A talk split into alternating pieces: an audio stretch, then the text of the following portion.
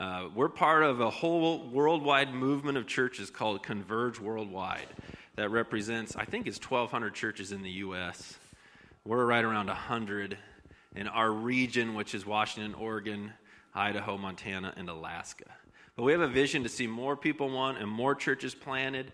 And so earlier this year, I talked to Nate, our executive minister of our region, and said, Are there any church planters that we can connect with? Anybody we can find out what's going on in the church planting? He said, Yeah, there's a guy just down the road in Mount Vernon named Garrett. And so we've traded some texts and connected, and finally get, we got a chance to get Garrett up here. So let's bring Garrett up here. Let's give him a hand.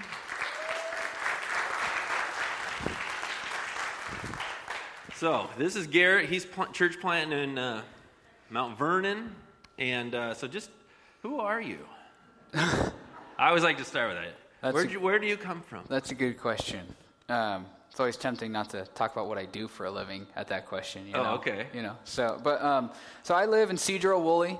It's about 30 minutes south of here. Um, I have a beautiful wife two kids, ages of three and two, one on the way. Yes, my house is complete madness all the time. Um, really exciting. You know, I've, I've got chickens. I like hanging out with my chickens. I like mowing my yard. I like being at home with my family. Um, and on the other side, I really love Jesus. I've spent my whole life in the church. In high school, I really got into wanting to be a church planter and, and wanting to see more people know him. Um, and so today is, is kind of the, I don't know, the crescendo of a 10 year journey for me, realizing, you know, this lifelong dream of, of being able to do this. Wow. So I'm really excited to be yeah. here. I'm really thankful. When did you first meet Jesus? Oh, uh, in a Lutheran church in California. Okay. When I was two. You remember that? Well, okay. not that one. Oh, no, okay. But, um, that's amazing. Yeah, I know. No, I've, I've grown up in churches uh, just my whole life, and um, it, he was just always there. Um, my relationship with God has felt like even if I wanted to to not have it, it wouldn't be an option. Mm. Um, so just as as a young kid, um, went to a you know private Christian school. Um, in high school, when my parents got divorced, had a rough time. Tried to separate from that. Um, but I, I, had a buddy invite me to a youth group when I was in high school, and, and I just felt like came, I came home, you know. Mm. So since then, I've, I've been, been full speed ahead. Wow. You know, so. Was there a moment when you said, I think I'm supposed to be a pastor, or I'm supposed to plant a church? Is there, or was it sort of an unfolding? It was, it was kind of a lifelong thing. It began when I was young. Um, that kind of the, the little old, old, church ladies would come up to my parents and they'd say, Hey, I just want to let you know someday your son's going to be a pastor. Um, and they were like, Cool. Thanks. Um, and then in high school, when I started going to church again, um, I got to a church that felt kind of more like a hospital, right? Broken people could come, find healing and restoration, and then they would be, you know, sent out and, and they'd plant another church or they'd start a ministry. And I just thought, if I could be a part of that, that seems like something worth doing. Wow, that's amazing. Yeah. And so you're going to tell more of that story in your sermon. So I don't want to give yes. away. Yeah, we're going to go there. Give away all the things, but um, I just want to pray for you to start this message, and and again, the, I want to keep us connected to where Jesus is reaching people and moving, and this is right down the the freeway from us, and so I'm excited to have you sharing with us today. So let me pray over uh, over you and the message, and then we're going to hear from you. Awesome, Lord Jesus, we thank you for Garrett. Thank you that you had a hand on him uh, from infancy, Lord. That he was always surrounded with your people. He always had a sense that he sh- needed to follow you. You've seen him through hard times and good times, and and then to this moment where he's launching a new work and seeking to reach people in the Skagit Valley. So we just praise you for that. We pray for Immersion Church that we're going to hear about. We pray that you'd provide for them and bless them. And Lord, we pray for uh, that you just speak to us in this moment. Fill, fill Garrett with your spirit as he shares. Challenge our hearts, Lord. Encourage us forward, we pray. In Jesus' name, amen. Amen. All right, Garrett. Thank you, Ryan. Yeah, bring it to us. Thank you. Good morning, everybody. Okay, I'm just going to breathe for a minute. Just relax. Um, so, just to give a little outline of what we're going to be doing this morning, um, I'm kind of going to go back and forth between what Immersion Church believes and our story. So, we're going to go kind of back and forth to um, some, some teaching and then some stories. And so, just stay with me, it'll all make sense at the end, um, and, and, we'll get there. I want to start this morning um, just with this passage from Matthew, um, because Immersion Church was essentially birthed from just some questions that, that came out of this. So, Matthew 22, 34 through 40. Hearing that Jesus had silenced the Sadducees, the Pharisees got together. One of them, an expert in the law, tested him with this question Teacher, which is the greatest commandment in the law? Jesus replied, Love the Lord your God with all your heart, with all your soul, and with all your mind. This is the first and greatest commandment. And the second is like it love your neighbor as yourself. All the law and the prophets hang on these two commandments.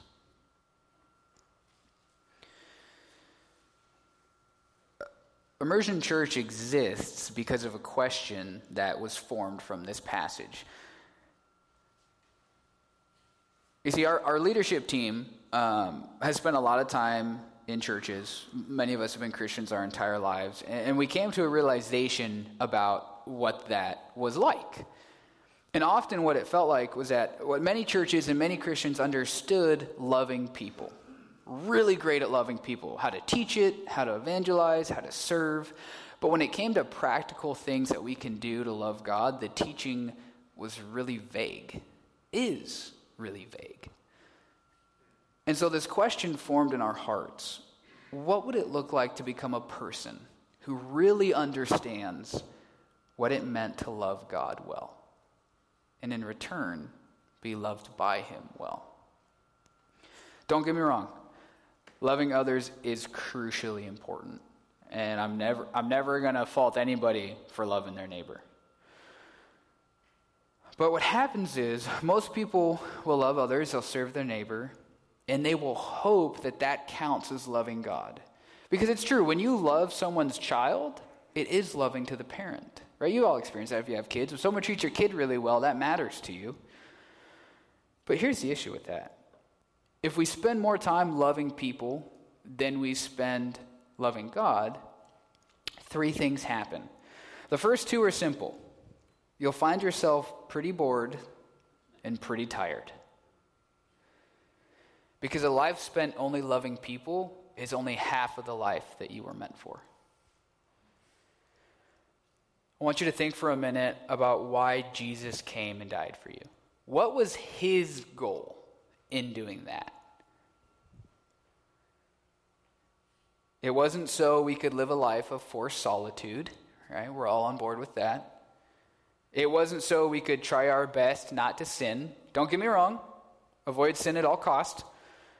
But a life whose only goal is not to sin is hardly a life at all. Instead, look at what Jesus says in John here.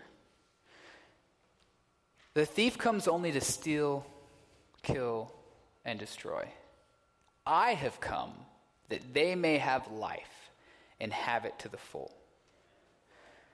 The Greek word for the phrase to the full can also be translated overflowing, abundantly. It's a picture of a, a wine cup that's being poured into so vigorously it's pouring out of the sides. That's the imagery that Jesus is talking about when he says, This is why I have come.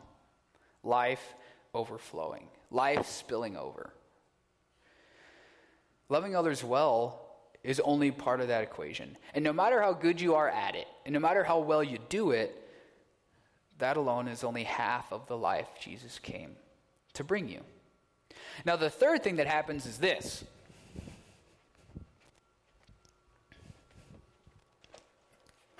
I have a buddy I brought today. This is Cardboard Garrett. This is a life size cutout of myself, my youth pastor made.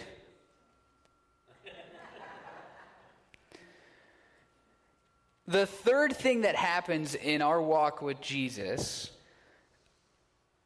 is that we begin to relate to someone who's more like a cardboard cutout than an actual person. You see, if we don't know who Jesus really is, then we don't know who Jesus really is. And that's a problem.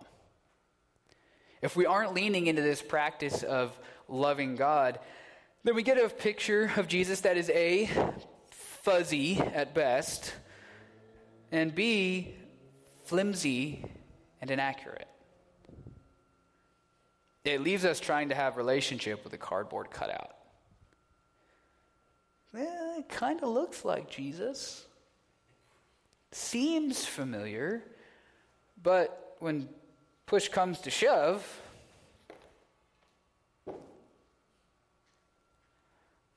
there's not much to stand on. We end up with a God void of personality void of character, void of action, and void of substance.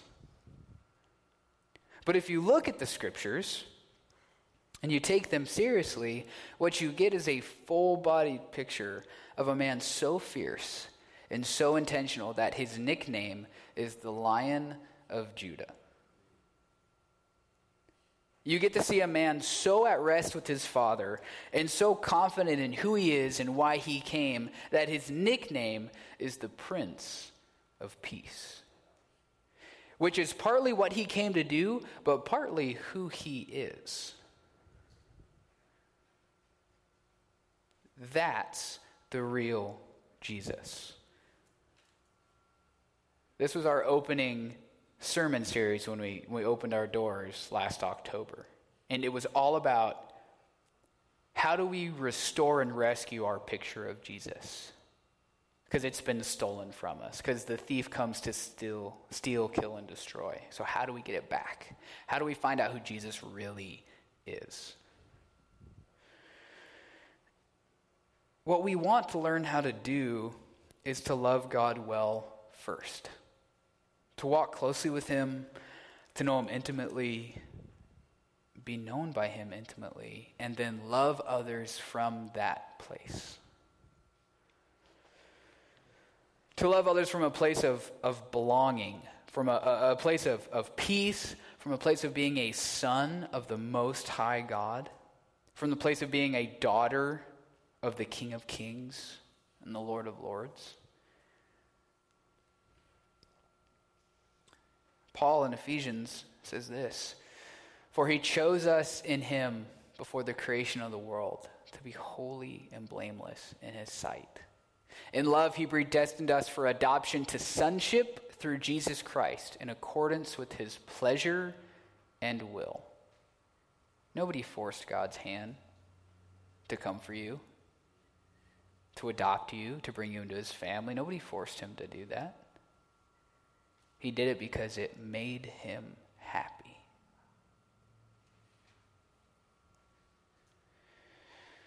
What you believe about who you are in Christ is the single most important factor when it comes to learning how to love Him.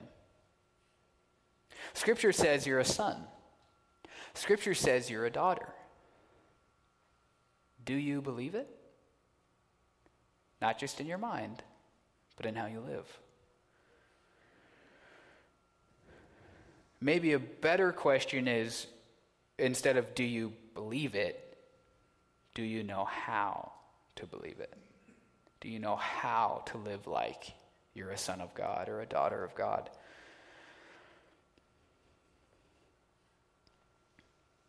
In February of 2019, we began as a small Bible study meeting on Sunday mornings, and I do mean small. It was me, it was my wife, it was my six month old daughter, and it was my in laws. And that was it. Our aim, starting that Bible study, was about becoming people who loved God. And that's where we get our name. We are Immersion Church because we want our lives to be totally and completely immersed in Jesus. We don't just want Jesus to be a strong part of our life, we don't want any part of our life to be separate from Him. Remember when you were young and you'd cannonball into the deep end of the pool? I don't go swimming a lot anymore. I always get ear infections. Growing up kind of stinks. But that moment when you hit the water and it spreads and then it comes rushing back over your head as you as you go all the way in, that's what we want with God. You see, we want Jesus to be the very water that we swim in. Every part of us connected to and powered by Jesus. To have lives immersed in Jesus is why Immersion Church exists. Now, go through our timeline a little bit here. We began in February 2019, and we invited everybody that we knew. We invited people we met at work, people we met at bars, people we met at restaurants. Everybody said they'd come, no one ever did. No one came for a year. Well, that, that's not true. We did a barbecue, and, and one family is continuing to meet with us, and they're really cool. But almost nobody came. It was a long, slow year. But every time we'd pray, every time we'd go to Jesus and say, Hey, are we still supposed to be doing this? Is this your idea or is it our idea? I want to make sure I quote him right. He'd say, My timeline is different than yours. Hang tough. Keep going. Okay. So we kept meeting, we, kept going. And early in 2020, we began to plan hey, maybe we should launch an Easter. Easter is a good time to open up a church building. It's when a lot of people come to church. Um, and then COVID hits in March, right? Okay, so let's pump the brakes on that idea a little bit. But we never stopped meeting. Our community was small, right? We were all safe. We didn't come to church if we had any flu like symptoms. We did it right. But we never stopped meeting. So during all this time, my wife and I were rebuilding relationship with an old friend from high school lives in California. Um, that, that's her on the right. Her name's Hannah. So we went to high school together. She moved away, married a man named Chandler. Yes, he is named after the guy from Friends. This is what his parents told him he is. Um, and so she married him. We got to know them over Zoom. Um, and we spent we were closer with them than we were people in our like own community right because everything was shut down anyway so we were just zooming with them and um, we were walking with them through a job transition for chandler. He, he was a youth pastor um, or youth intern actually and was applying for a youth pastor job at another church. Got really far into the interview process uh, and then the church you know didn't actually pick any candidate. They didn't like anybody. So um, as we were walking through that with them, you know, Kelsey and I kind of looked at each other and were like, hey, we know this is going to sound absolutely crazy, but um, do you want to come move up to Washington? Because they still lived in California. And uh, come plant a church with us. We don't have any youth yet, but when we get some, they'll be yours. Um, and, you know, and, and, and they laughed at us, which I, don't, I, I can't even blame them for. Right? It was a crazy ask, it was a crazy idea. But slowly, as the months went by, they began to think about it a little bit more. He knew he w- it was time for him to leave his current church and do something. He was trying to figure out what it was. And we made an offer to them that said, Yes, we, we want you to come and plant a church with us. We need your gifting. We need what you have to offer. We need a youth pastor. But more than that, we want you to come do life with us. Come, come buy a house near us. Come raise your kids as we raise kids. Come walk with us as we figure out just exactly what loving Jesus looks like and what that means. And in August of 2020, they moved up to become our youth, our, our youth ministry family. So then October 2020 comes along, all right? We decide, you know what? We feel like Jesus is kind of waiting on us at this point. Every time we pray, we kind of got this feeling of, hey, when you're ready, I'm ready. When you want to go, I'll go. So we launch. We open to the public. And the vision that we launched with was this the vision of Immersion Church is to see Skagit Valley flooded with the kingdom of God. And we chose kingdom because we knew that included the love of God, the peace of God, the freedom of God. We wanted everything, right? Jesus came and he preached a lot about the kingdom. He shared a lot about the kingdom of God. Right? And so we thought, hey, if that's what Jesus is doing, we should do that. So that's what we want to see done. And if you know anything, if you've ever taken any leadership courses or, or you know, really you've just been in the church long enough, you've heard about vision and mission statements. But the vision of any organization is kind of the guiding light, the bullseye. What do you want to see accomplished 10 years from now? In your community, you know, in your, in your own home, what do you want to see done? The mission of the organization is simply how are you going to do it? What are you going to do to see that dream come to pass? Ours is this together we will seek after God discover who we really are in Him, and fight for the hearts of others. That's how we're going to see the kingdom of God come to Skagit Valley. Right? And we didn't say Mount, we didn't just say Mount Vernon. You know, there's five large towns and a bunch of small ones in Skagit Valley. There's 125,000 people in Skagit Valley.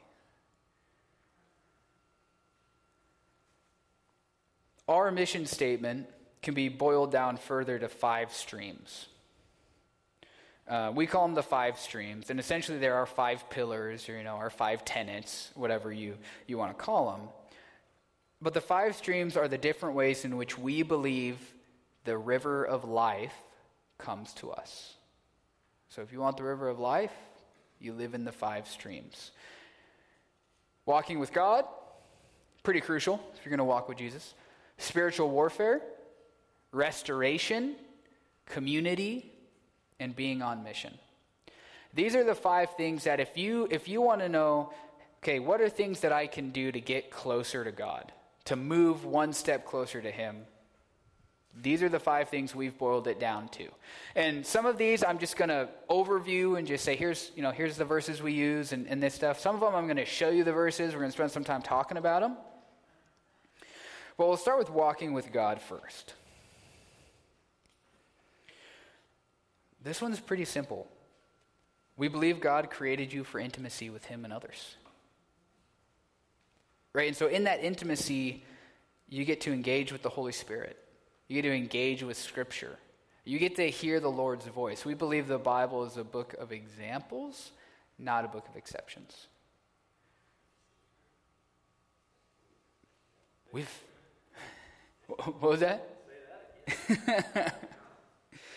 So that includes your true identity, hearing the Lord's voice, walking with the Holy Spirit, right? This, this walking with God aspect is life is not up to you. You have somebody on your side who can handle it. So that's, we're going to we're going to move on. Spiritual warfare.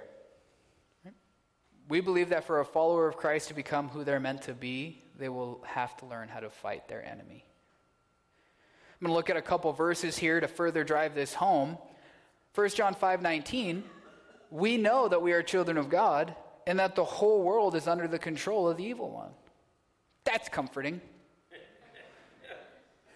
Ephesians 6 says, Put on the full armor of God so that you can take your stand against the devil's schemes. For our struggle is not against flesh and blood, but against the rulers, against the authorities, against the powers of this dark world, and against the spiritual forces of evil in the heavenly realms. Like it or not, the authors of Scripture deeply understand that somebody exists who hates you. His name is Satan, and he is jealous of the life that you get to have because it's no longer an option for him. It used to be. Then he decided he wanted to be king.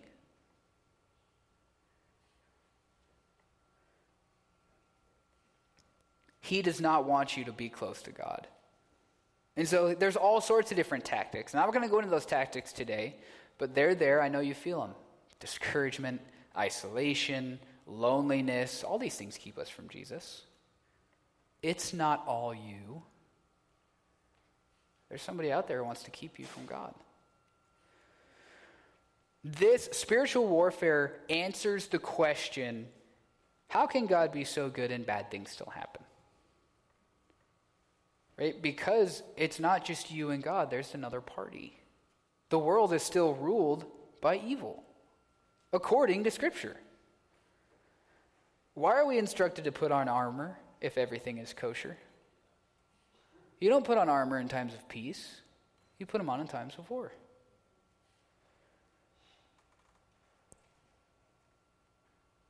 We're instructed to put on armor because things are not well. And you don't have to look very far to see it. Our hope doesn't rest in not having to fight, but instead it rests in the fact that Jesus has been given the authority to conquer everything and anything. And he has given that authority to us as his children.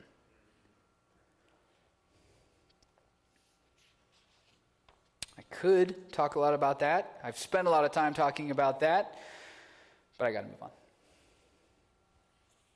We're going to move on to restoration, and I'm just going to start by reading a scripture, and we'll walk you through that. So, in the book of Luke, Jesus gets up in the synagogue to announce his public ministry. And the scripture says that he pulled out the scroll of Isaiah and he read this verse. What he reads is Isaiah 61. Here's what Isaiah 61 says The Spirit of the sovereign Lord is on me because the Lord has anointed me to proclaim good news to the poor. He has sent me to bind up the brokenhearted, to proclaim freedom for the captives, and release from darkness for the prisoners, to proclaim the year of the Lord's favor and the day of vengeance of our God, to comfort all who mourn, and to provide for those who grieve in Zion. To bestow on them a crown of beauty instead of ashes, the oil of joy instead of mourning, and a garment of praise instead of a spirit of despair they will be called oaks of righteousness, a planting of the Lord for the display of his splendor. And then he sits back down in the synagogue after he reads this. So, why did Jesus come? What is, Christ- what is Christianity supposed to do to a person? Make you whole again.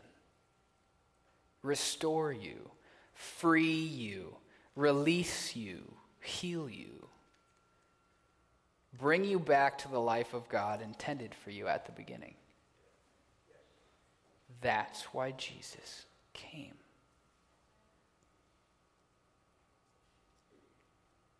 That's why he came.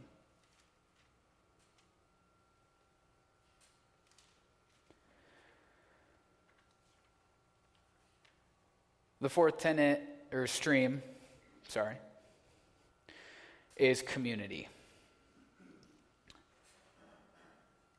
We believe that we're made in the image of a group. Right? Jesus and God have never been alone. In the beginning, they say, let us, let us make mankind in our image. So we are not created from a place of isolation. We're created from a group, a relationship. Therefore, we need one another. That's why the church exists. We were never intended to operate alone. Uh, I don't have any verses to look at, but 1 Corinthians 12, Ephesians 4, right? All about the body of Christ, right? Not everybody's supposed to be a hand. Not everybody's supposed to be a knee, right? We need each other. Also, in the spiritual gifts as well, if you really dive into that stuff, you'll see that the Spirit parses out as He sees fit. He doesn't give everybody the same gifts. Um, I love movies. My in laws love movies. And so when it comes to community, I think this is a, a really good operational truth. This is a quote from the movie Gladiator. Um, and if you've seen it, you know that th- this quote happens right as the, um, the slaves are fighting, right? Maximus is leading the slaves in, in fighting. They're about to open the gates, and lions and all sorts of crazy stuff is going to come flying out. And here's what he says He talks to his men. He says, Whatever comes out of these gates, we have a better chance of survival if we work together. If we stay together, we survive. I know that can be a little bit dramatic, but I think it's more true than the world would have you believe.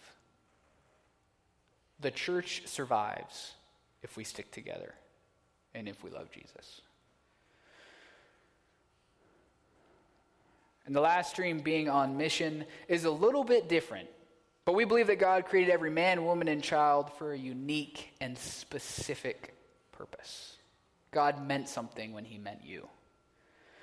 The first four streams are all about kind of personal walk with Jesus, right? Community involves other people, um, but it's all about how we interact with those things. The last stream, being on mission, is solely outward focus. It means that you're going to need a mission, a goal worthy of your life if you are going to have the life of God that He's intended for you.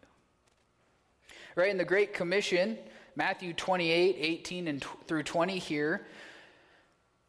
Then Jesus came to them and said, All authority in heaven and on earth has been given to me. Therefore, go and make disciples of all nations, baptizing them in the name of the Father and the Son and of the Holy Spirit, and teaching them to obey everything I've commanded you. And surely I am with you always to the very end of the age. The greatest mind in the universe hatches a plan for reaching the world delegation. He gives his kingdom and his purpose over to the church, and then he leaves. He sends the Spirit, of course.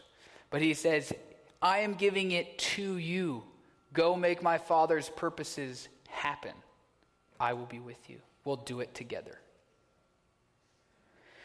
See, having something bigger than ourselves to live for is the key to experiencing life to the full with God. You're not supposed to be an island, right? Which I know in a time of shutdowns and masks can just feel like, what else can we do? But don't lose hope. Don't give in. Your life is meant to be lived outside of your living room. Trust me. Yes, so serving others is important. Giving is important. Loving others is important. But loving God's got to come first. Uh, without it, everything else just falls short. Jesus says so himself the first and greatest commandment love the Lord your God with all your heart, with all your mind, and with all your strength. I want to, we're going to switch back kind of to our church timeline here. I'm going to go through this kind of quickly as we're winding down this morning. But um, so in October 2020, we launch in a loft that my father in law built above his garage. So there it is. Fits about 40 people. We currently have about 20, 25 meeting up there now. Um, we, we, we had signs, we, we hung banners, we sent out postcards. To, we sent out like 5,000 postcards twice. Two people came to opening Sunday.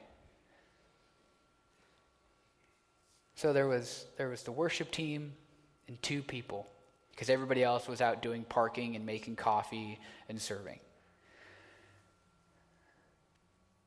And so we asked again, Jesus, are we still supposed to do this? Yes, keep going. I'm with you. I am with you. By December of 2020, this is what my father in law's driveway looked like, right? Tons of cars. We're loaded. We're having a blast.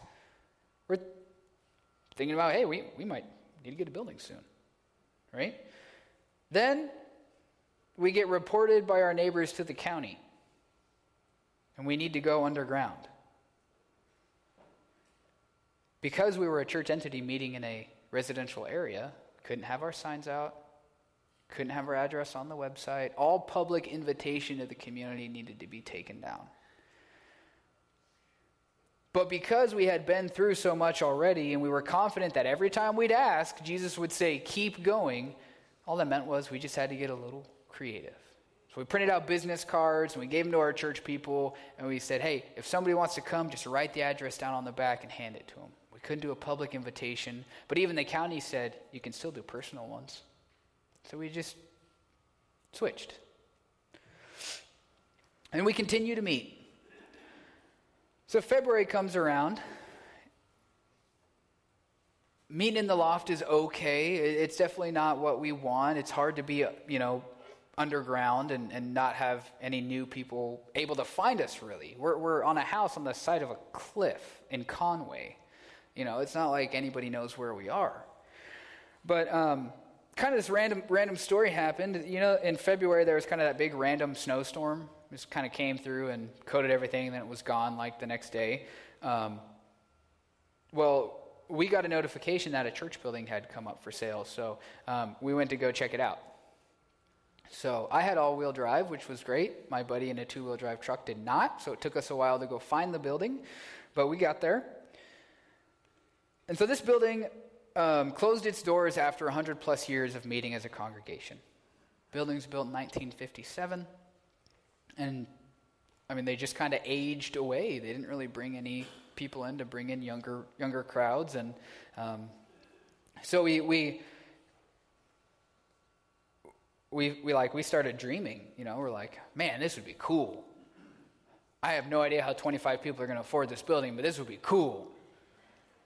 At the time, we were meeting with Nate, who's the Converge Northwest um, director. I, I, don't know his exact title, but um, because one of one of the leaders at our church, Randy, went to college with Nate. They've known each other for years and years.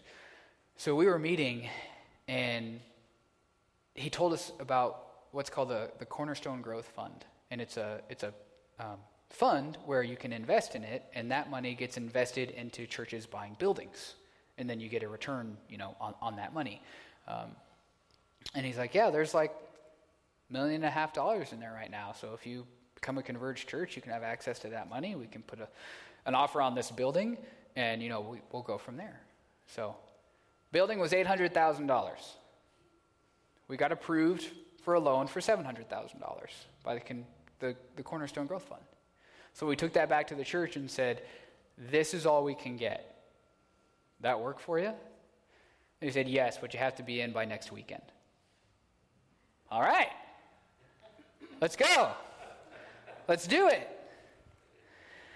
So we buy this building. It's 12,000 square feet. Sanctuary fits about 250 people. And it's old. It's really old. It smells old. It looks old. It feels old. It's dark and dingy. Oh, I forgot this picture. That's me signing the deed to the church. So that was pretty cool. So in April, we bought it um, for just a great deal. The Lord's blessing on us. Typically, when I go into something, I feel like, Jesus, are you going to come with me on this? I, would like your blessing. I want to know if you're going to be here. But this whole experience was Him opening a door and like us, like cattle prodding us through the door. Come on, little sheepies, let's go. Get in the building. Start your church. Let's move forward here. Let's save people. So we buy it in April, and we begin renovations. Right in the top left, the guy holding the, the urinal, it's my brother in law. I gave him that job. That's me in the middle with the, the pink walled bathrooms. Yeah, we had to re sheetrock those. There was pews we had to tear out. You got that going there. And in the bottom left, that's Alan. And that pretty much sums him up. but when you walk into the building, you had this very cramped hallway. This is obviously we've already started taking that wall out a little bit, but we walked in. It was dark. It was dingy, um, and you know, so we part of our renovation has been let's open that bad boy up. We took the walls out. We put in these nice beams, stained them, put up a bunch of shiplap. We've been watching a lot of Fixer Upper lately. painted it, you know, painted it black, gray walls. Definitely tried to modern up this building more for the for a new a new congregation and a new community that's going to come through there. Right? So it's it's a it's not a total remodel. It's very close. It's very close. Um, we had to re-sheetrock the entire ceiling because it just looked like there'd been 60 years of youth kids with pole cues poking holes in it. Um, I've never done that. This was our kitchen. Um, as you can see, there's also like there's sorts of weird angles. It you know it's kind of those old 1960s cabinets. We cut out a half a wall. We're going to put a coffee bar in. We painted everything black, painted the walls gray, put in a bunch of new sheetrock there as well. Changed the light fixtures. There's new flooring underneath there. And then lastly, our sanctuary. So um, I showed this to Ryan, and he's like, "Hey, that looks pretty familiar." I don't know where I've seen that before. Um, and we just we went to work. So we're not quite done with it yet. We've got chairs coming tomorrow. We've got carpet coming on the 14th. Um, that was a hefty bill, let me tell you. But here's what it looks like now. So we got a scissor lift and we stained the ceiling by hand. There was water damage, so we had to go with a dark color to cover that up, but we left the glulams. All the carpet out, all the pews out, all the all that wood paneling, all of that wood paneling covered by shiplap and then painted. Windows replaced, stage built, um, you know, new wiring run for lights and sound equipment. So in four months, we've been working hard. It's all been volunteer, except for the, the sheetrock. Nobody wanted to do that, if you can imagine. But, but it's all been just our 20, 25 people every Sunday after church, every Tuesday night, showing up, working hard, doing it because we believe without a doubt that God has called us to this.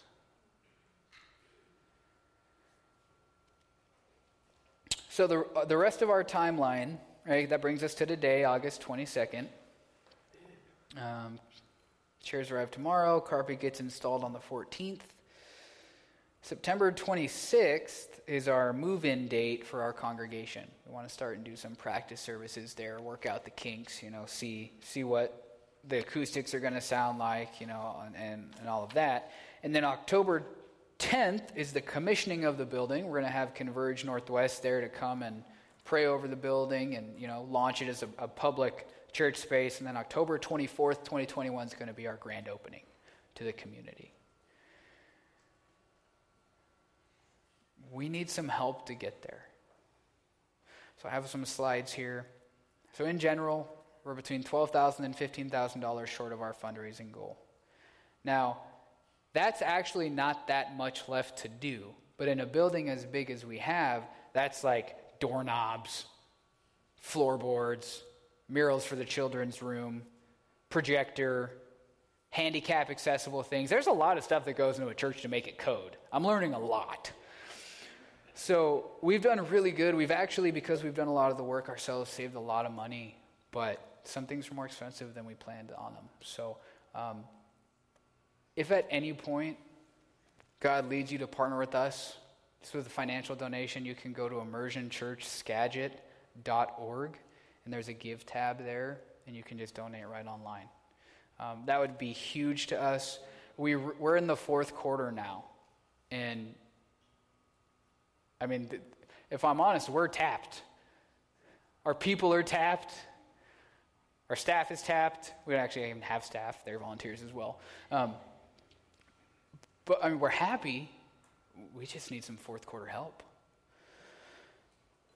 So there's the financial help, but also if you love swinging a hammer, you love using a pin nailer, you love making something beautiful, Sundays, noon to 5.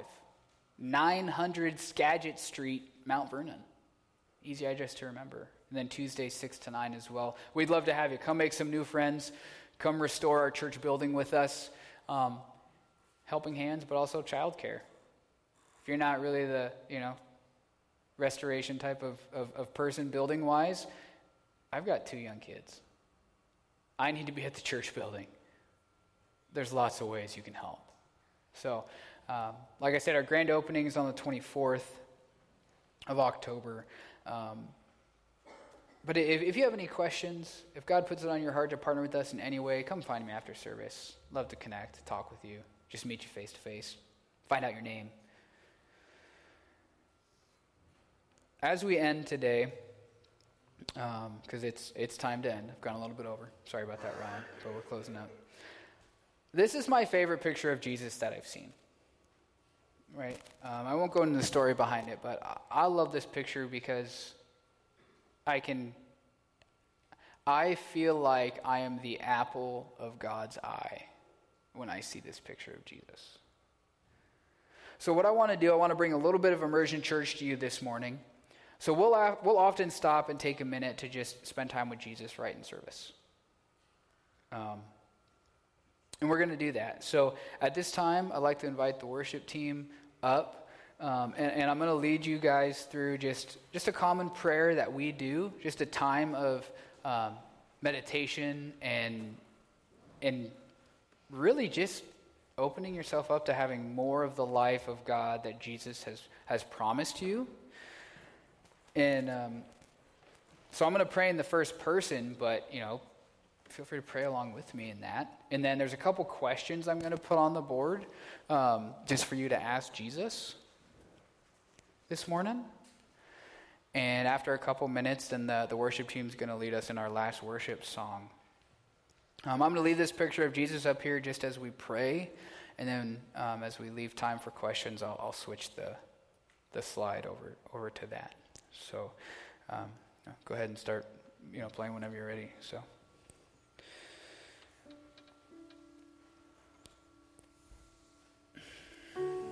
So, Jesus, I just want to start by saying, I love you. And um, if you need to say that to Jesus this morning, if it's been a long time since you've said that, I encourage you to do that. Often we say, I'll follow you, I'm here for you, I, I need you. But how often do we just tell Jesus flat out, Hey, I love you. I'm so glad you're here.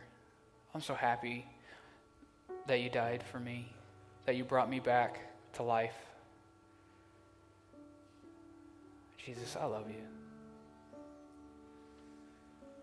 Lord, and I, I lay down all the other things I've gone to for life, this week even. But Lord, my whole life. True life is found in you. Lord, I receive the truth that you came and you died for me. You gave me a way to be close to you again. You gave me a way for my life to be whole again. I receive that this morning. Jesus, I receive that not only did you die, but you rose again.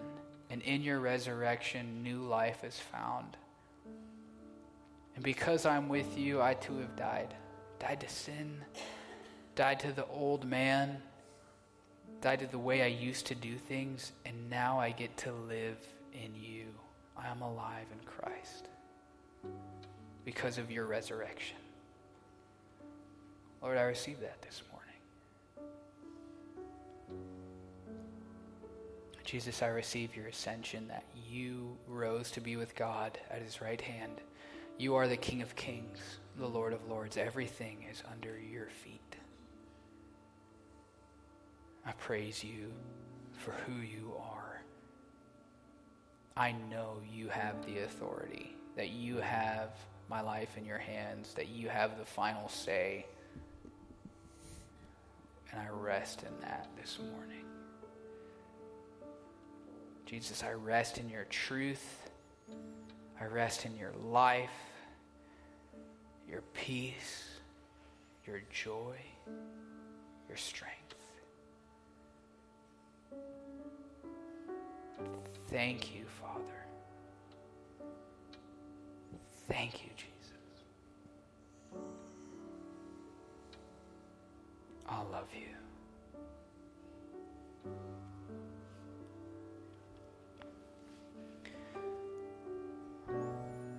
Spend a couple minutes with these questions. Ask these things of God this morning and then listen. See what He has to tell you. Jesus, would you show me how much you love me? With a picture, with a, with a phrase, with a scripture, would you show me how much you love me this morning? And then, Jesus, would you, would you tell me who I really am in you? Tell me how you've made me, how you've put me together, the things about me that you enjoy. So do that for a couple minutes, and then the worship team will go from there.